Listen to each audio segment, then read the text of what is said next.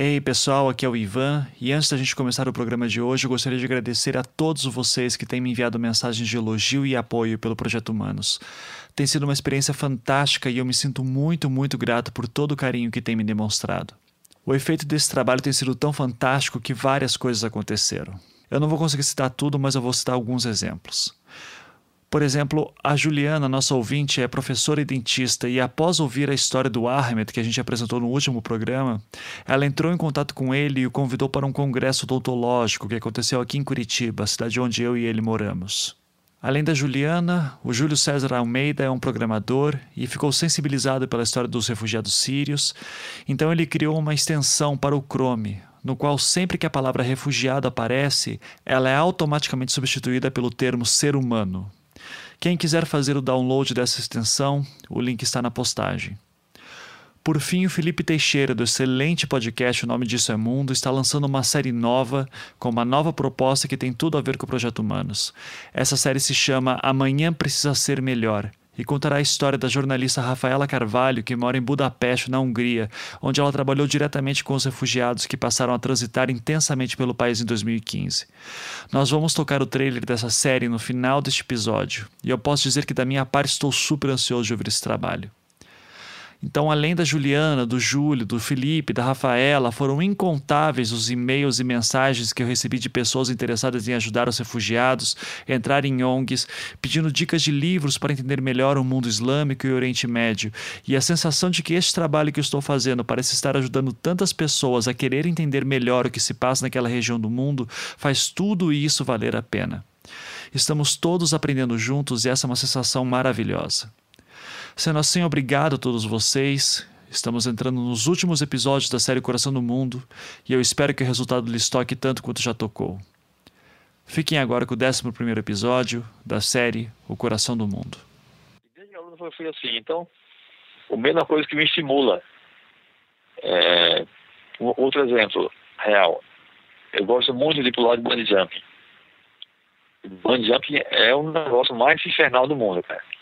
Eu pulei de bandeirante mais alto do Brasil, fica na Bahia, em Paulo Afonso. Fica numa ponte a 86 metros de altura. E aí o cara coloca aquela borrachinha no seu pé e manda você pular. Ivan, 86 metros, cara, é o equivalente a um prédio de 30 andares. Aí você olha lá embaixo, aquela coisa gigantesca, absurda, longe pra caramba. E, se partir aquela borracha, né? Você vai morrer. E aí sempre que eu pulo jump, antes, antes de saltar, eu paro na beirinha assim do, do lugar do salto, olho para baixo e penso, cara, se isso der errado eu vou morrer. Eu estou disposto a correr esse risco pelo prazer da brincadeira? E eu sempre respondo que sim. E pulo. Entendeu? Eu, eu faço questão de me conscientizar de que eu posso morrer. Eu não penso, ah não, vou pular, vai dar tudo certo. Não, eu penso o contrário, eu penso, se isso aqui der errado, eu vou morrer. Eu estou disposto a correr esse risco. E eu sempre concluo, tô. E pulo. Foi uma coisa da Síria. Eu fui para a Síria sabendo que eu posso morrer porque tem milhares de pessoas morrendo todos os dias, acabaram de matar dois jornalistas, uma americana e um francês, por que, que não pode ser comigo? Claro que pode. E eu concluí, eu pensei, eu estou disposto a morrer, morrer por isso, e eu concluí, tô, eu quero fazer isso. E, e fui.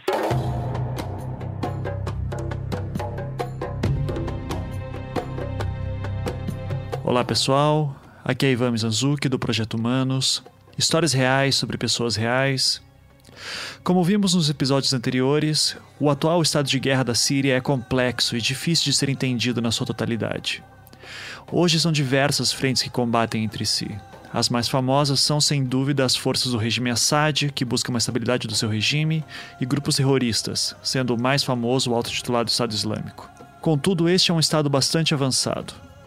Quando os primeiros movimentos da Primavera Árabe começaram, ainda em 2011, havia duas forças principais. Os opositores do regime Assad, formado principalmente por uma parcela mais pobre e camponesa da população, e as forças militares, que buscavam controlar as revoltas populares. E na Síria, milhares de pessoas saíram hoje às ruas em várias cidades do país em protestos contra o governo. As forças Dentre vários grupos contra o regime Assad, destacava-se o chamado Exército Livre da Síria, que lutava justamente pela derrubada de Bashar al-Assad.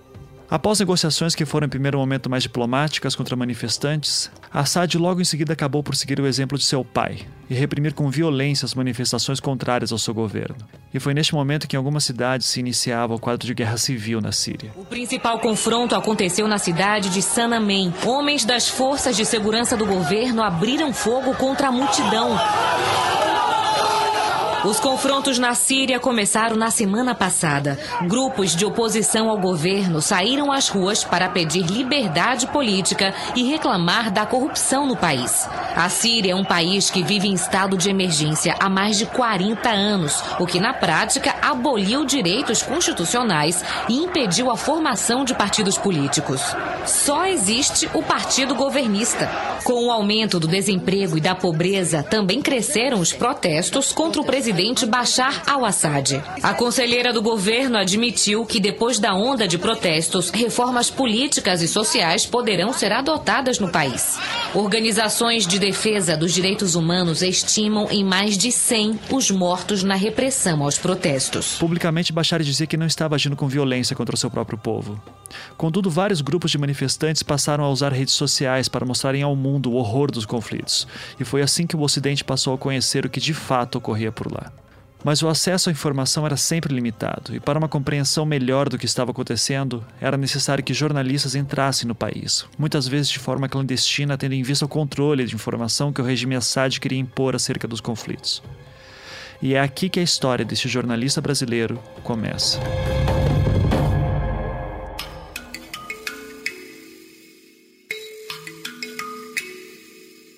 Nome é Cléster Cavalcante, eu tenho 46 anos, sou jornalista e escritor. O Cléster é um jornalista bastante conhecido na imprensa brasileira, mas sem dúvida é a sua carreira literária que acaba merecendo ainda maior destaque.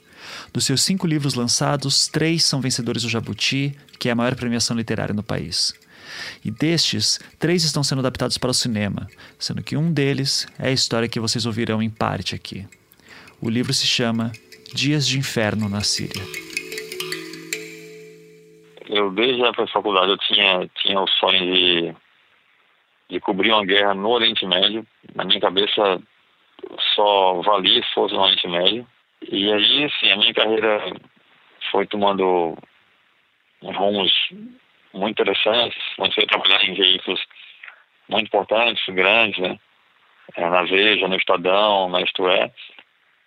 E aí eu é, é senti que poderia realizar esse sonho, né? Que não era mais aquele sonho de faculdade, né? E aí, em 2003, quando começou a guerra no Iraque, eu tentei ir para lá. Na época eu era editor da revista Terra, não sei se você chegou a conhecer essa revista. Eu tentei ir, mas por questões financeiras da redação não rolou. Mas eu cheguei a fazer contatos com pessoas lá, cheguei a articular o que eu ia fazer, montar até roteiro e tudo mais, né? Mas aí não tinha grana na revista, eu não fui.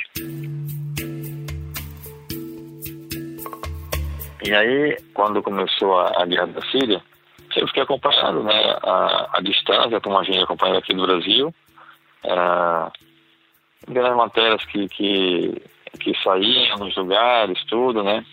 E, e, e meu trabalho é, eu, eu sempre estou muito preocupado com a questão humana, né? a questão política, econômica, tudo isso é muito importante, mas é, tudo isso só é importante por causa do ser humano, né? Então, assim, eu sempre fico pensando nas pessoas, nome, sobrenome, idade, sonhos, dramas, paixões, sabe? E, e as matérias durante um ano, né? Praticamente, a guerra começou em março de 2011 até abril, maio de 2012, foi quando eu fui para a Síria, todas as matérias, sem exceção, que chegavam aqui no Brasil, de todos os veículos, eram matérias puramente numéricas, frias, matérias enlatadas. Nenhum jornalista brasileiro tinha entrado lá. E eu ficava muito é, incomodado com isso, né? Eu sempre pensava nisso, né? Como ficam as pessoas nessa situação? Como é que estão as famílias, sabe? Os casais, as crianças, eu pensava muito nisso. E aí eu, por conta própria, comecei a, a articular sozinho para conseguir o visto de imprensa, porque minha primeira intenção era entrar na Síria legalmente com visto de imprensa. Eu tinha um contato lá, que é um, um ativista de direitos humanos que mora em Homs, que estava disposto a me ajudar a entrar ilegalmente, então, com os rebeldes. Então, eu estava com as duas possibilidades, né? Eu estava para entrar ilegalmente é mais fácil, né? Eu iria para o Líbano e na fronteira do Líbano com a Síria, o pessoal estaria lá à minha espera para me colocar para dentro ilegalmente. Mas eu queria entrar legalmente, é, não queria cometer um crime internacional para entrar no país. Porque se você entra num país sem visto, não interessa se é para fazer jornalismo, se é para salvar criancinhas, você está cometendo um crime, né? E aí eu não, eu quero entrar legalmente para ao menos estar tá coberto né, nessas questões diplomáticas. E aí, eu tenho um grande amigo é, que trabalha no, no Itamaraty. Esse cara me passou o contato de um amigo dele, que na época era o encarregado de negócios da embaixada em Damasco. É, esse cargo de encarregado de negócios é como se fosse o número dois, né? se existisse o cargo de vice-embaixador, seria esse cara, né? E aí esse cara se dispôs a me ajudar junto o governo sírio. Né? E aí ele fez a intermediação do meu, do meu visto. E aí eu dei entrada no, no, no consulado em São Paulo, tudo, da em São Paulo. E aí um dia eles me comunicaram que é, o meu visto estava aprovado.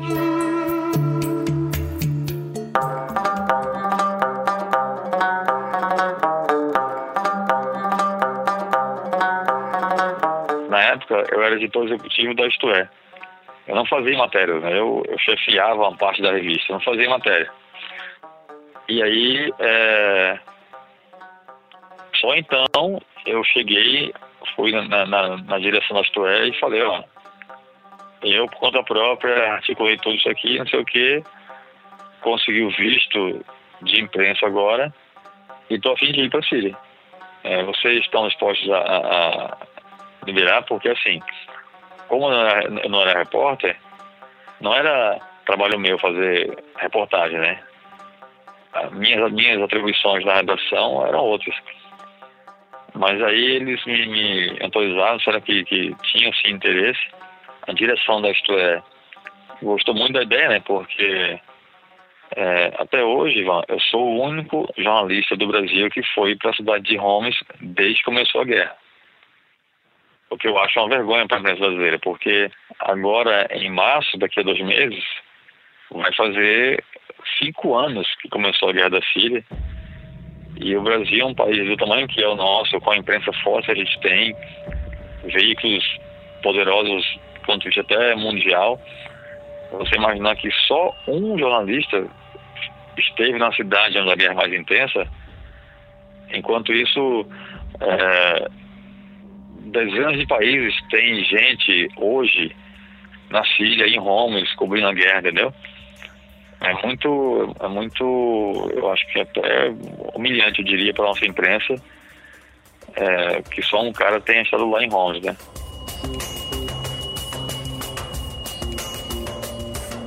Também existe essa falsa impressão de que hoje em dia, graças à tecnologia, é possível cobrir guerra central no país. Né? Basta você ver o, o, Vamos usar a Globo como exemplo, que é a maior emissora do país. As matérias que a Globo mostra sobre a guerra da Síria, né? É, se vê quase tudo todo dia.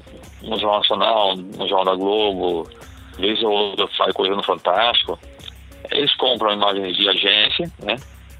E fazem uma coisa que eu acho muito feia, que eles apresentam, se você não trabalha no meio, ou não é muito atento, você acredita que aquele material foi feito pela Globo. Porque eles colocam imagens de agência e aí no meio da matéria, no fim, aparece um repórter da Globo fazendo a passagem.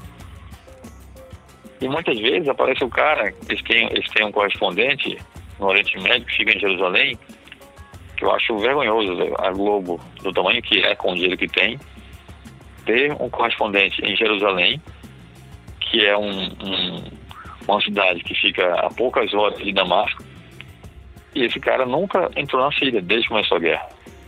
O cara tá ali, vizinho, e nunca entrou na Síria. E a Globo já fez diversas matérias sobre a guerra da Síria com, com imagens de agência, e esse cara aparece fazendo a passagem. E quando ele aparece, ele aparece em Jerusalém, na frente de algum, alguma construção histórica ou de um muro de pedra, e quem não está muito atento, quem não conhece, acha que aquele cara fez a matéria, porque a matéria inteira você ouve a voz do sujeito. E depois ele aparece. Então, a, a sua tia, a minha avó, a vizinha, o taxista que está em casa vendo aquilo, ele não vai reparar embaixo, no crédito, o nome do cara e embaixo, de Jerusalém. O cara não, não, não percebe isso, entendeu? É, então também tem essa falta de interesse do veículo e da pessoa física, né? Do repórter, né? Então, para isto é, é foi, eles acharam ideia muito interessante, né? Minha família, obviamente, não gostou muito, mas eu meio que dei uma, uma enganada, porque eu falei para meus pais meus irmãos que eu iria ficar em Damasco. Em Damasco não tinha guerra, como até hoje não tem guerra. O conflito Damasco é muito pequeno. Né? Hoje a tensão é um pouco maior por causa do Estado Islâmico, mas há quatro anos, quando estava lá, ficar em Damasco seria ridículo.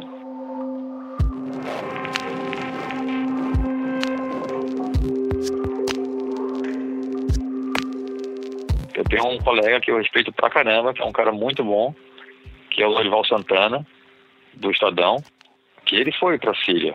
Ele foi, inclusive, um mês antes de eu ir, ele foi para a Síria. Mas ele foi em Damasco. Ele foi com um visto de imprensa também. É, a mesma recomendação que me deram, de, de, porque no meu visto tinha aquela recomendação de, de eu ir ao Ministério da Informação assim que chegasse em Damasco. E eu sabia que se eu fosse, eles iam colocar um oficial da minha cola para me acompanhar, né? Para me impedir de ir para a guerra, né? Porque se eu ficasse em Damasco, eu não mostraria isso que você falou, que era o governo atacando o próprio povo, né? Então, assim, o governo me deu o visto, mas queria que eu ficasse em Damasco quietinho, fazendo o que eles queriam que eu fizesse. É, e o Lorival não, o Lorival cumpriu essa recomendação. O Lorival chegou em Damasco, foi ao ministério e ficou lá, indo para os lugares, sendo levado pelo governo da Síria. Ele só ia para onde o governo queria que ele fosse. Ele não queria passar por isso. Mas eu não condeno o Lorival, por quê? Porque o Lorival é um cara casado, tem dois filhos. Eu não tenho filho, entendeu? Não sou casado. Então, assim, se eu fosse casado, esse filho, certamente pensaria de outra forma, né? Ou não, não sei.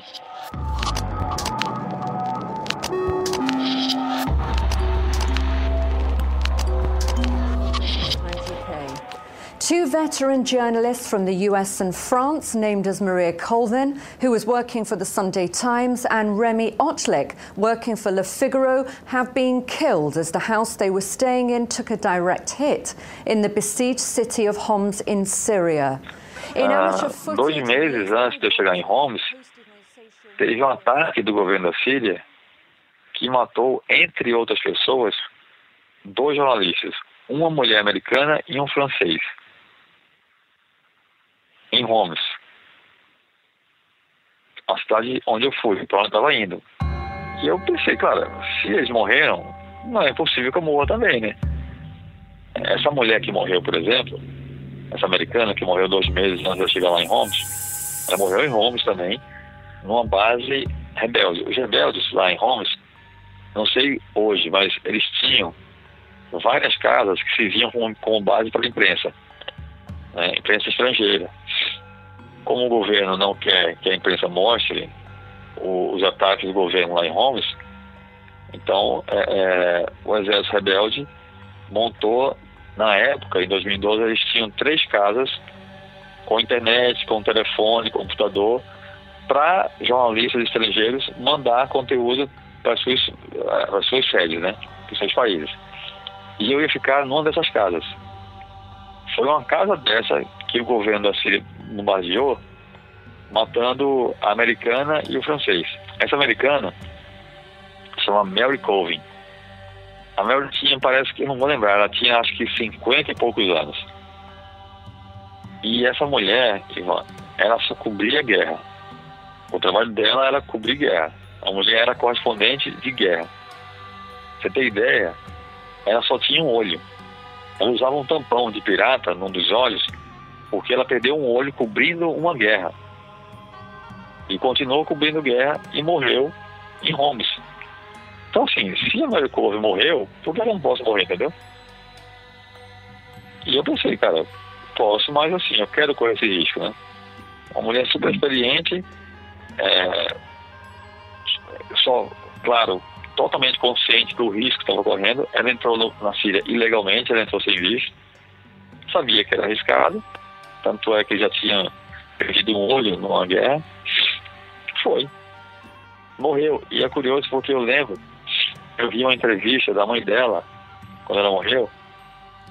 A mãe dela falando assim, é, estou muito triste, obviamente, mas é, o que me conforta é saber que a minha filha morreu fazendo o que ela amava.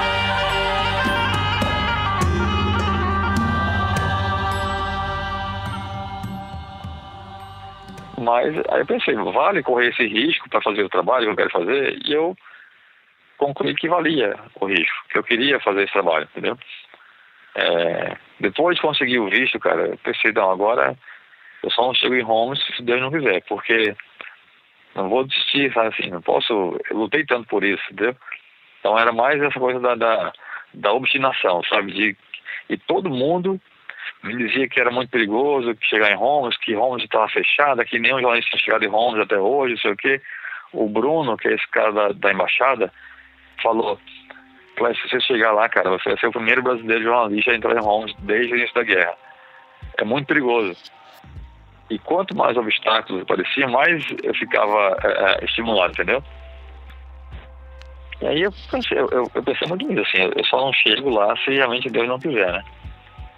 Mas eu acho que, que obviamente, tem de ter uma, uma somatória de fatores, né?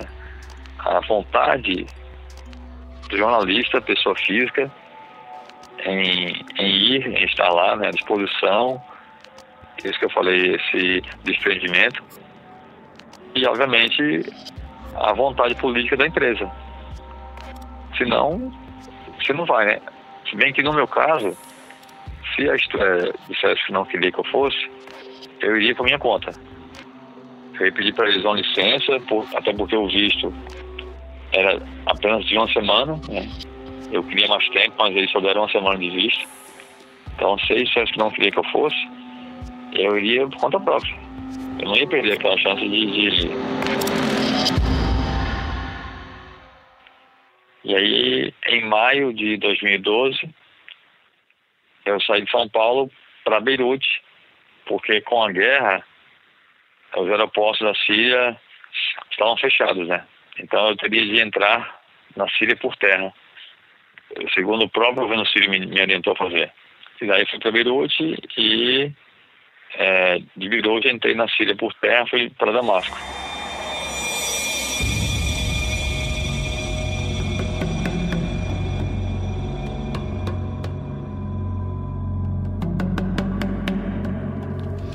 A recomendação do governo sírio era de que o Clester, assim que chegasse no Líbano, deveria se dirigir diretamente para a capital Damasco, para que então conversasse com oficiais que o acompanhariam durante toda a sua estadia no país.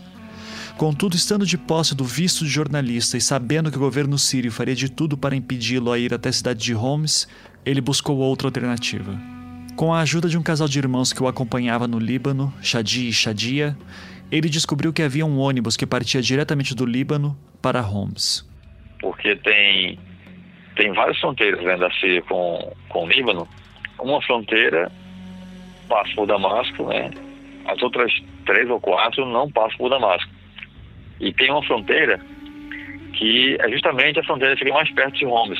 Então, se eu fosse direto para Homs, o correto seria pegar esse, esse, esse roteiro, né? Essa rota, que é um ônibus que vai exatamente de Beirute para Homs. Tem essa linha lá, entendeu? Aí eu peguei esse ônibus, né? O, o Shadi e a Shad me disseram que esse ônibus direto para Homs. Pensei, vou pegar esse porque aí eu já dou um drible no ministério lá em Damasco, né?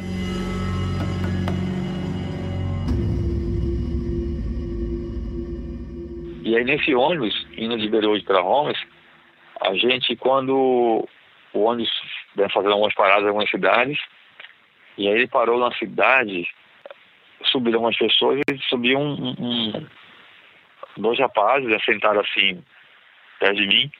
Eu estava na janela, um pouco atrás assim do ônibus, né? Lado direito do ônibus. E esse rapaz sentou na fileira à minha esquerda, do outro lado do ônibus, né?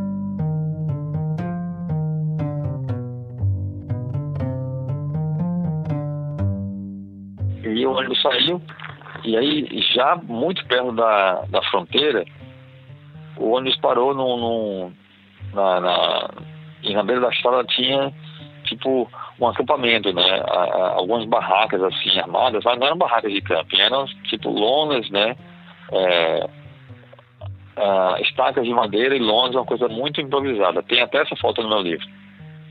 E aí esse rapaz que estava perto de mim assim, na outra fileira, à minha esquerda, desceu do ônibus e eu vi uma, uma agonia muito grande assim nessa vida, né? nesse, nesse assentamento, digamos assim algumas mulheres ao redor dele, né, chorando, uma agonia nada. Tinha uma senhora um pouco mais velha que agia como se fosse a mãe dele, pegando ele pelo braço, chorando. E eu vi quando ele deu para essa mulher um punhado de dinheiro.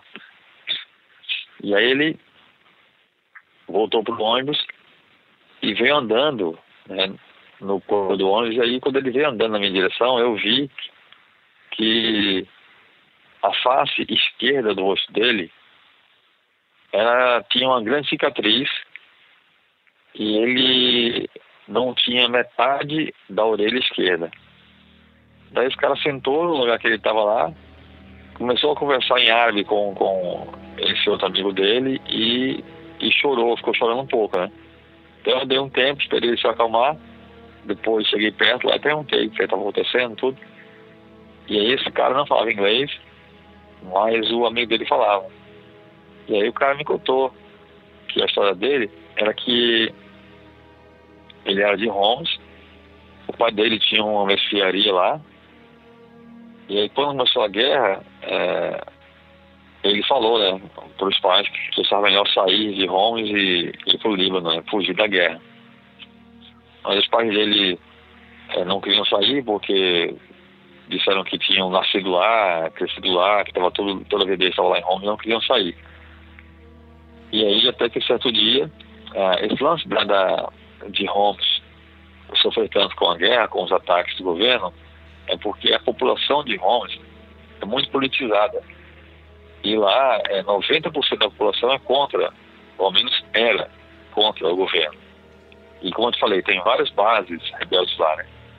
Então o governo da Síria, é, de uma forma meio, meio tosca, assim, digamos, sitiou a cidade e aí todas as entradas e saídas da cidade é, eram bloqueadas pelo exército. Só entrava e saía de Homs quem o governo sírio permitia.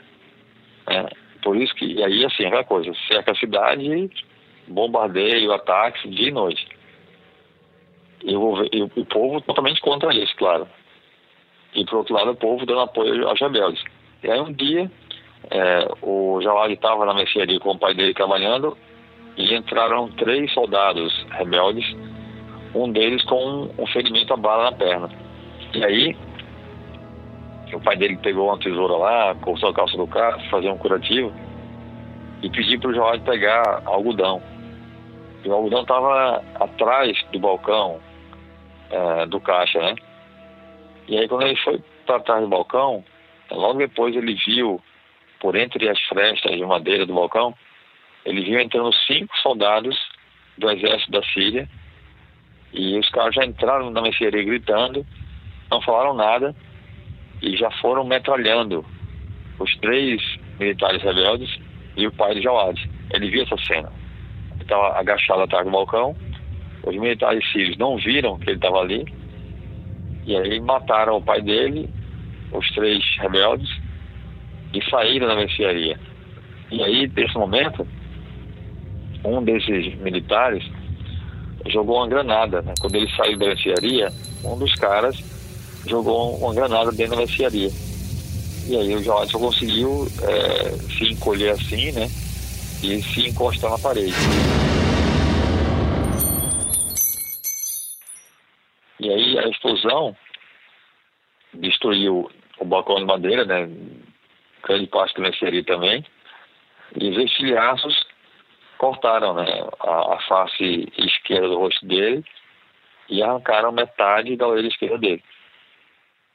E naquele dia lá, que eu estava correndo no ônibus, e aí depois desse episódio, né, a família dele finalmente é, concordou em sair da, da Síria, né? Então foram para o Líbano e eles estavam vivendo nesse assentamento de refugiados. É uma coisa muito improvisada.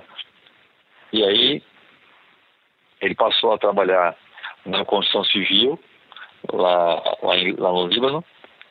E aí a família dele recebeu uma carta convocando a se apresentar no quartel lá em Homs. E que se ele não fosse até tal dia, ele teria a prisão decretada. Então, naquele dia que eu o conheci no ônibus, ele estava voltando para Homs para se apresentar no quartel. Né? E a grande dor dele é que, com aquilo, ele iria passar a lutar ao lado dos homens que mataram o pai dele. Essa era a grande ironia, entendeu?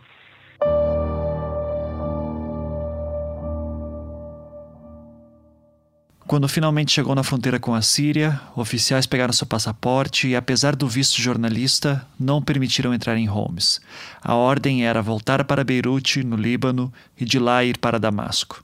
E foi o que ele fez. Eu passei a noite em Damasco. Eu saí de Beirute, cheguei em Damasco no fim da tarde, tomei um banho, descansei um pouco no hotel e saí sozinho para andar pela cidade.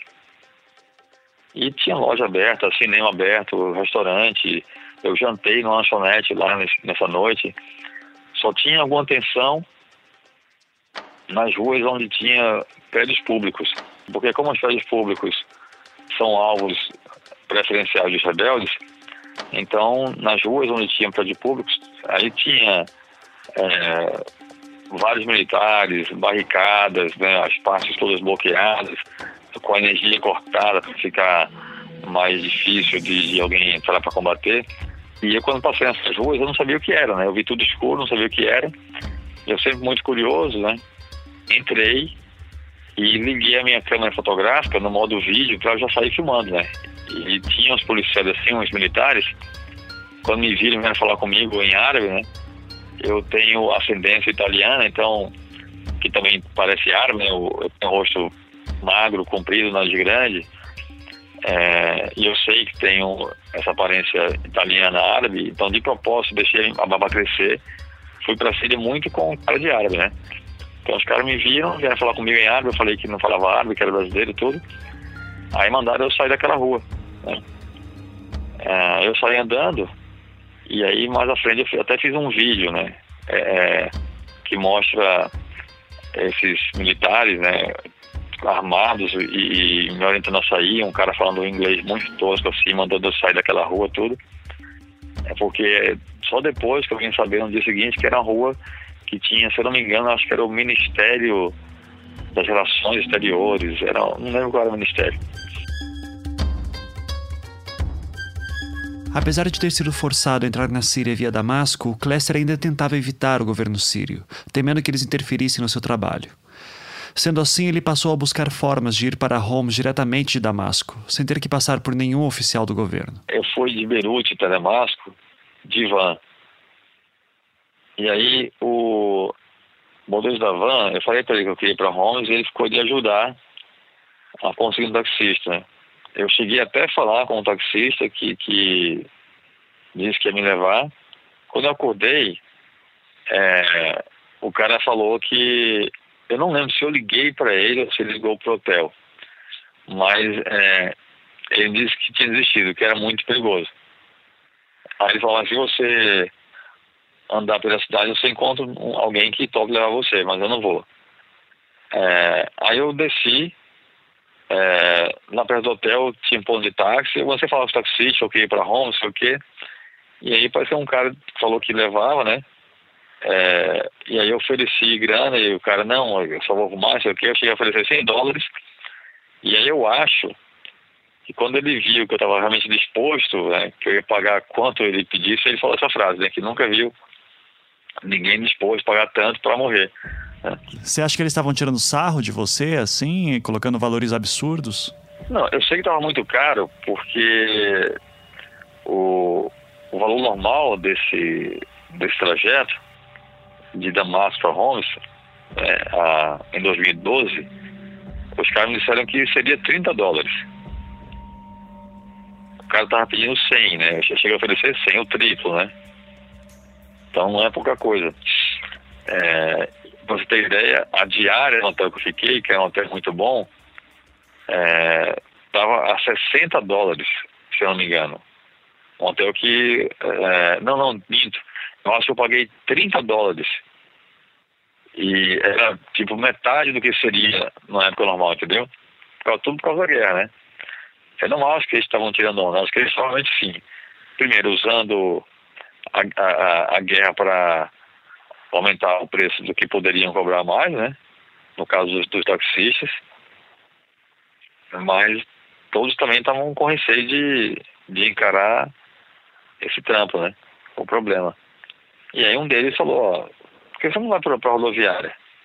Eu, em momento algum, tinha pensado nisso, né? Aí eu falei, ótimo. E aí fui para a rodoviária, paguei muito pouco, não lembro quanto foi, acho que, não sei, 5 dólares, não sei, 7 dólares, não lembro. É, tudo como era lá, né, com, com pão de filhos. Aí, aí peguei o ônibus normal e fui até Londres de ônibus.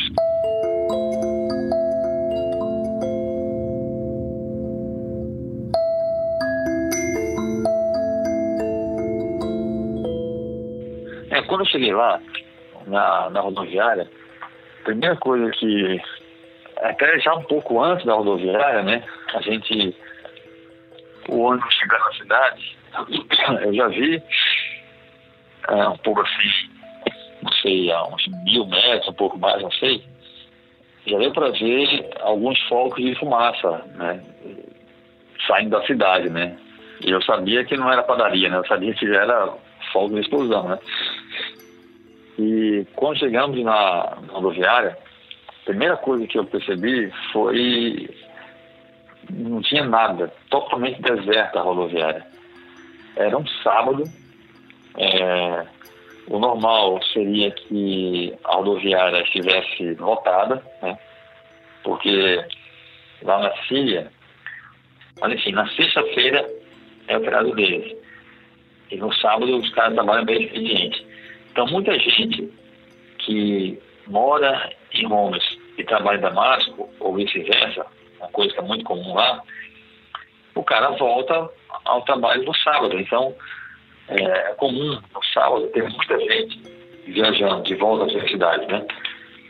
Então, seria natural que a rodoviária fosse lotada no sábado. Não tinha ninguém.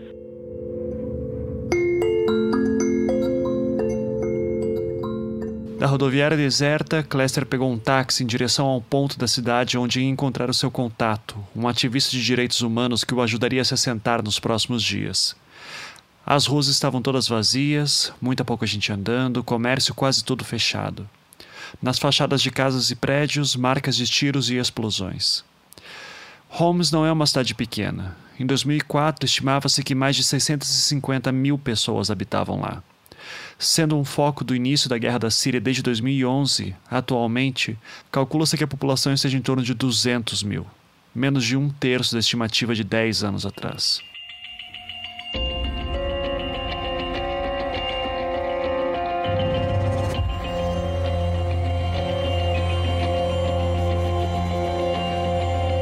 E a gente começou a encontrar logo assim que uns 10 minutos depois de sair da rodoviária, já começamos a encontrar as barreiras militares, né? E aí, em cada barreira que parava, os caras me pediam passaporte, eu mostrava, aí eles viam passaporte, é, rolava um estresse, eles diziam Brasília, né? eles diziam Sarraf, Sarraf. Eu não sabia o que era Sarraf, só, só sabia que era uma coisa que não era boa, porque eles diziam Sarraf e ficavam todos muito nervosos, mas aí eles viam o passaporte e me liberavam. Aí assim passei por três barreiras militares. Sempre que, que a gente, quando estava nas, na, nas ruas antes, né, antes de chegar nesse ponto, eu estava no táxi, mas o tempo todo de olho na rua para ver se tinha alguma barreira militar. Porque quando a gente chegava perto de alguma barreira militar, eu tirava o cartão de memória da máquina, escondia dentro da carteira, e aí as fotos que eu tinha na memória da própria máquina eram só fotos de turismo, né? Fotos da cidade, fotos de mesquita, fotos dos meus amigos lá em Beirute, tudo. Não tinha nenhuma imagem de guerra na memória da máquina. Porque quando chegava na, na, nesses postos militares, os caras sempre pediam para ver a máquina. Que eu mostrava, né? E eles viam que não tinha nenhuma foto de guerra e nada, deixavam passar. Até que depois da terceira barreira, é, eu estava no táxi, e aí a gente ouviu uma. E tudo isso eu, eu fazendo fotos, vídeos, né? E aí depois da terceira barreira, é, eu ouvi uma explosão. E pro lado e vi uma, uma enorme coluna de fumaça saindo de cima de um prédio, né? Muito fogo também. E aí eu fui lá, né? Foi engraçado porque é, eu indo na direção dessa rua, né? Desse prédio em chamas, e todo mundo, obviamente, indo na direção contrária, né? As pessoas correndo né, para longe da, da explosão e eu indo para cima da explosão, né?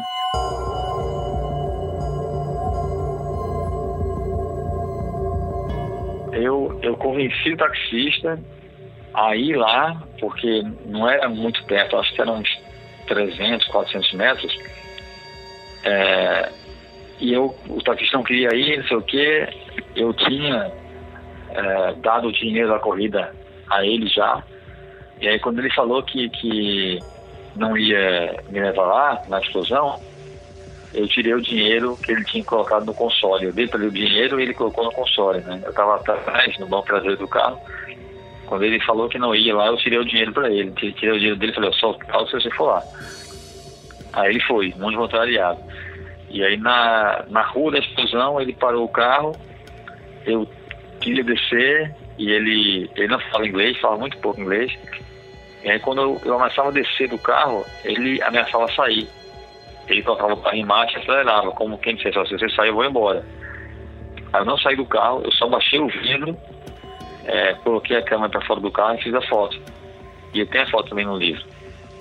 É, e aí voltamos para a estrada, né?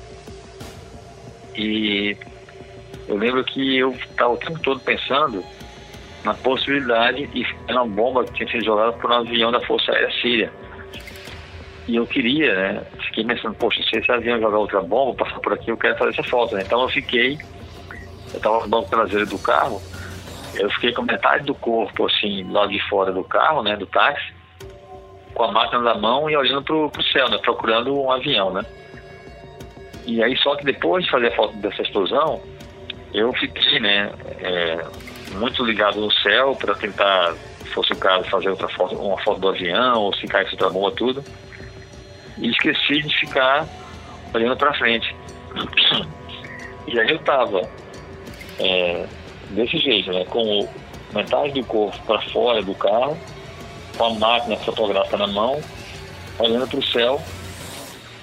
Quando eu senti, é, de repente, o táxi quase parando, né? Não é que ele estava reduzindo a velocidade, estava quase parando assim. E aí, cara, quando eu olhei para frente, eu vi uma barreira militar gigantesca, com muitos tanques de guerra, lança-míssil, um monte de soldado, é uma tenda militar armada, metralhadora giratória, uma cena de filme, assim. E aí, e eu ali, né, com metade do corpo fora do carro, máquina na mão, e os caras estavam me vendo, né, os militares já tinham me visto. Então não tinha muito o que fazer, né. Daí eu coloquei o corpo dentro do carro, minha mochila estava do meu lado, no banco traseiro do carro, eu só coloquei a máquina fotográfica embaixo da mochila, né, tentar esconder, não ia tempo de tirar o cartão. E pronto, aí parou, chegou um soldado perto de mim, falou comigo em água, eu falei que. Aí o motorista respondeu para ele em água, foi dizendo que eu era estrangeiro, não sei o quê. Aí o cara pediu passaporte, dei para ele. Quando ele pediu passaporte, aí ele deu, deu um grito. Sarraf, sarraf. Aí de dentro da tenda militar saiu um oficial mais velho, um cara muito educado, assim, calmo, chegou perto do carro assim, pegou o passaporte, olhou e falou assim, Sarraf Brasília. Aí apontou para minha mochila e pediu, assim com a mão, né? Aí eu dei para ele a mochila, ele, quando eu dei para ele ele viu a máquina fotográfica embaixo, né? Aí ele apontou para a máquina e falou assim, foto, e pediu, né, com o gesto à mão. E aí, cara, naquele momento eu pensei, bem, a máquina está com o cartão de memória dentro ainda, né, com as fotos da explosão, caças lá e tudo mais. E aí eu pensei, se eu der para esse cara a máquina com esse cartão dentro, ele vai ver as fotos e aí a coisa vai ficar pior pra mim, né? Além de ficar muito lado, eu ainda vou perder o que eu fiz, né? E aí eu pensei só em salvar o material que eu tinha feito, né? E aí eu virei assim as costas dessa porta do carro, né? Eu estava dentro do carro ainda. Eu virei as costas assim para a janela, né? Para bloquear a visão dele. Peguei a máquina e abri o compartimento para tirar o cartão, né? E aí, cara, aquele nervosismo, né? Assim, demorei uns dois segundos a mais do que seria normal para tirar o cartão. Aí eu senti o cano de uma arma na minha cabeça, na minha nuca, né? Comecei e ouvi os caras gritando, né? Muitos gritos em área, não gordura, nada. E aí eu pensei, cara, eu não vou virar aqui enquanto não tiver esse cartão, né? Aí consegui tirar o cartão, aí eu me voltei para a porta do, do, do táxi, né? Entreguei a máquina pro, pro oficial e fiquei com o cartão na mão, escondido, né? Assim, atrás do, do polegar. E aí eles mandaram eu sair do carro. É, esse oficial pegou minhas coisas, voltou lá para a tenda militar. E aí nessa hora eu peguei meu celular, estava no bolso da calça, e telefonei para o Bruno, que era meu contato na embaixada em Damasco, né? Aí falei, Bruno, eu tô aqui em Homs, cheguei, é, passei por várias barreiras militares aqui, estava tudo indo muito bem, até que agora aqui em Pará, eu acho que rolou aqui um estresse pesado. Cara. Arruma alguém que fale árabe aí para falar com esse oficial e ajudar, tudo. Aí eu tava falando com o Bruno quando o oficial voltou da tenda e eu falei para ele, né? Falei em inglês, falei bem devagar para ver se ele entendia, né? Usando palavras bem básicas. Falei para ele assim, ó, é, aqui é um amigo meu da Embaixada do Brasil em Damasco. Fala com ele. E aí o oficial fez o um gesto falou assim, ok, e pediu o celular, né? Quando eu dei para ele o celular, ele desligou e colocou no bolso. Aí eu fiquei mais preocupado, né?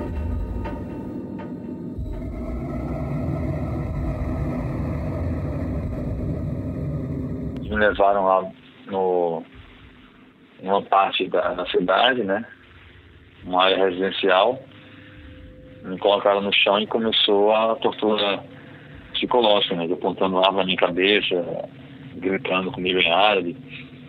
Uma coisa que me marcou muito foi o silêncio, né? Porque é uma cidade gigante, uma cidade grande como Homs. É, essa área onde eles me colocaram no chão, no meio da rua, de me levarem preso, é, era uma área residencial e foi muito estranho assim para mim ver que ali era uma área residencial e que com vários prédios e tudo mais, e você não ouvia nenhum sinal de vida. Você não ouvia nenhuma música saindo de nenhuma casa, nenhum cachorro latindo, nenhuma criança chorando, não tinha nada. Né? Por causa da guerra, pessoas saíram, né? E aí o silêncio só é interrompido por tiros e explosões.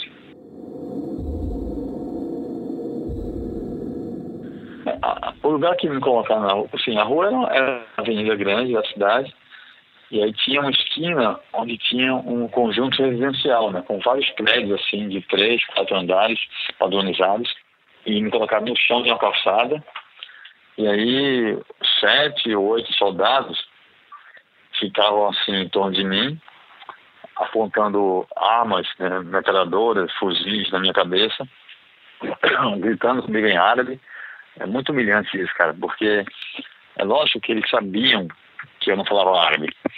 Mas os caras falam meio assim, só pra, tipo, deixar claro que não estão dando linha pra você, entendeu?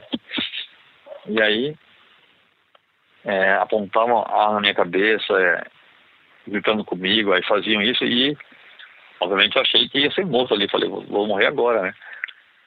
Aí faziam isso e paravam. Aí saíam alguns, ficavam só uns três lá de olho em mim, né, armados. Ainda tinha uns 10 minutos, 15, voltavam todos os outros e faziam de novo tudo aquilo.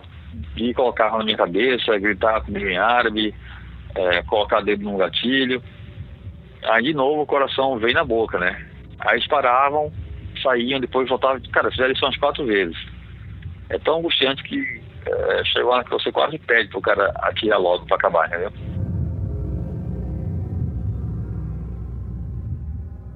É, depois disso chegou, um, é, arrumaram um sargento que falava inglês, um cara muito bacana comigo, é, ajudou bastante e eu estava já acreditando que iam deixar eu ir embora, que ia dar tudo certo. E quando parecia que tudo ia ficar bem, chegou um carro civil com quatro caras, dois deles muito jovens, devia ter acho que uns 25 anos no máximo. E esses caras me pegaram. Eu vi que rolou um clima meio chato entre esses caras e os militares. Né? Esses caras não eram militares, esses caras estavam com roupas civis. É, ficou muito óbvio para mim que os militares não queriam me entregar a eles, mas tiveram de obedecer, né? mesmo sem, sem gostar da ideia. E teve um desses militares que, quando me entregou para esses quatro caras, falou assim: I'm sorry, my friend. Aí eu falei, ah, ferrou, né? Acabou, né?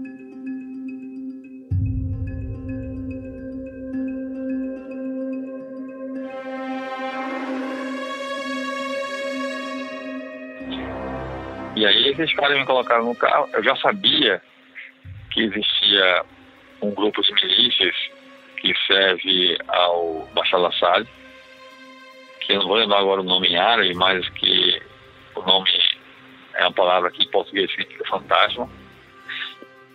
E eu sabia, né, era óbvio, né, os caras têm é, poder sobre os militares, mesmo sendo muito jovens e não usam uniforme, então só pode ser milícia, né?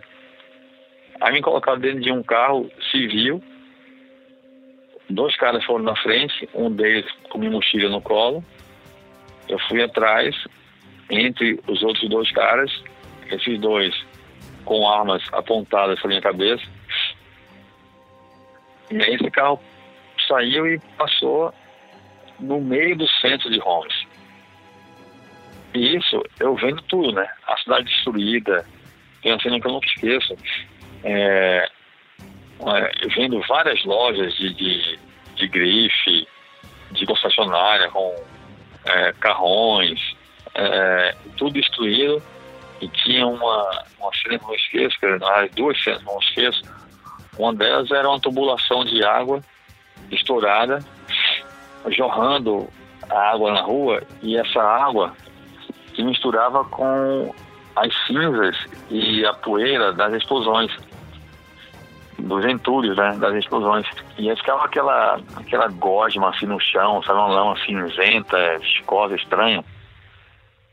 E a outra cena que eu vi que eu não esqueço é, foram garotos, é, muito jovens, meninos de 12, 13, 14 anos, correndo pelas ruas de Homs é, com camisas de clubes europeus, Real Madrid, Barcelona, e eles armados com metralhadoras, fuzis, dando tiros para o alto e gritando Allahu Akbar, que é Deus é grande em árabe. E eu vendo tudo isso, né? A cidade destruída, esses meninos nas ruas, tudo. E pensando o seguinte, é, obviamente eu fui preso porque eles não querem que eu conte o que está acontecendo na cidade. Eles não querem que eu conte e sabem que eu sou jornalista, deveriam pelo menos colocar um, uma venda nos meus olhos, colocar um saco na minha cabeça, né, para eu não ver nada. Então, naquele momento, eu concluí que se eles não estavam preocupados que eu visse tudo aquilo, é porque já estava decidido que eu ia morrer, né? Então eu comecei a, a trabalhar na minha cabeça no meu coração a, a ideia de que eu estava sendo levado para ser executado, entendeu? E aí comecei a me convencer disso para aceitar a morte. E aí o prédio foi para o carro foi para um prédio público. Eu sei que era um prédio público porque tinha, tinha é, um monte de, de, de, fotos do Bashar al-Assad.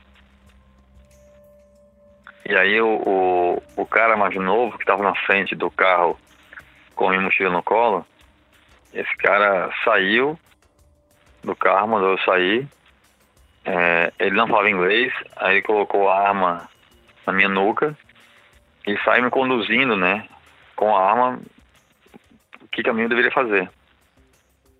E aí assim esse cara me levou até é, uma, uma, uma escada que só descia, num corredor bem estreito, um corredor que era um pouco mais largo que meus ombros. E aí eu fui descendo, esse cara atrás de mim, com a na minha nuca. E quanto mais eu descia, mais escuro ia ficando, tudo. E aí eu falei, ah, é, acabou, não tem mais o que fazer. Aí nessa hora eu fechei os olhos, entreguei a arma a Deus e esperei o tiro. Aí, sim, desci, fui descendo com os olhos fechados, né? A cabeça baixa à espera do tiro. E eu fui tateando cada degrau com os pés, lentamente, com a certeza que ia ser morto, né? E aí, desse jeito, né? Descendo os degraus bem devagar, com a cabeça baixa e os olhos fechados, eu senti uma pancada na minha cabeça e ouvi um barulho. No próximo episódio, o que aconteceu com Clester? Para onde ele foi levado e como começou de fato o seu inferno na Síria? Aqui, no Projeto Humanos, o coração do mundo.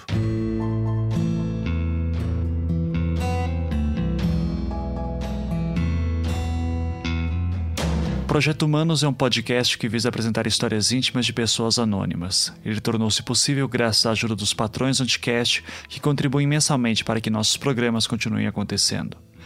Se você gosta do nosso trabalho e gostaria que ele continuasse, você pode contribuir através do link na postagem. Agradecimentos especiais a Cléster Cavalcante, que me concedeu essa entrevista numa madrugada de janeiro, falando pelo celular, no meio do trabalho da escrita do seu novo livro. E enquanto este novo trabalho não sai, você pode conferir com mais detalhes a história que ele está nos contando aqui no livro Dias de Inferno na Síria, lançado em 2012 pela editora Bem Virá, que foi vencedor do Prêmio Jabuti de 2013. Uma adaptação para o cinema está em andamento agora, sob a direção do ator Caco Siokler. Nos vemos no próximo programa.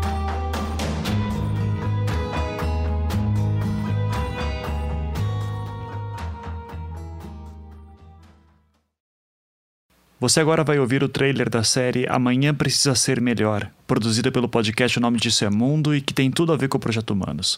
O link para ela está na postagem. Oi, eu sou a Rafaela. No dia 6 de agosto de 2015, eu fiz o que eu considero, até hoje, a coisa mais louca da minha vida. Eu fui embora do Brasil, com uma passagem só de ida para Budapeste, na Hungria. Eu tinha só uma condição para que aquela viagem fizesse sentido: Eu teria que fazer algo que fosse tão relevante para mim quanto para outras pessoas, que talvez nunca tivessem a mesma chance de viajar. As minhas primeiras semanas como viajante também foram as semanas em que a Europa enfrentava a pior crise humanitária da sua história desde a Segunda Guerra Mundial.